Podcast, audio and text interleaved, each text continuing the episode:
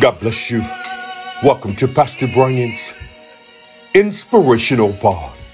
The word of the Lord shares with us in Proverbs 26, verse 14 As the door turneth upon his hinges, so doeth the slothful upon his bed.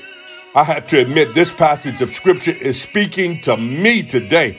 I have to admit, my sheets, my quilt was holding me hostage this morning. I couldn't get up. I was simply drained and exhausted.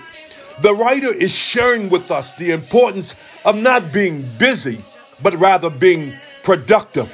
He's sharing with us that when you're lazy, when we're turning back and forth in our bed and unable to get up and be about our assignment, about the work of the Lord, he's sharing with us that it's equivalent to being a door.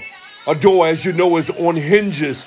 The door goes back and forth, back and forth, but it never goes anywhere. The door slides, slides, slippity slide, but it never moves from the location. The writer is sharing with us the importance of getting up, getting up and being productive, getting up and being about our assignment. Good God Almighty, let me encourage you on today that regardless and in spite of what you're going through, regardless of what you're dealing with, get up, shake yourself, tell those sheets, release me and let me go. I got to be about my Father's business. Hey, look, God bless you on today. Have a wonderful day on purpose. Until next time, I'm in His service.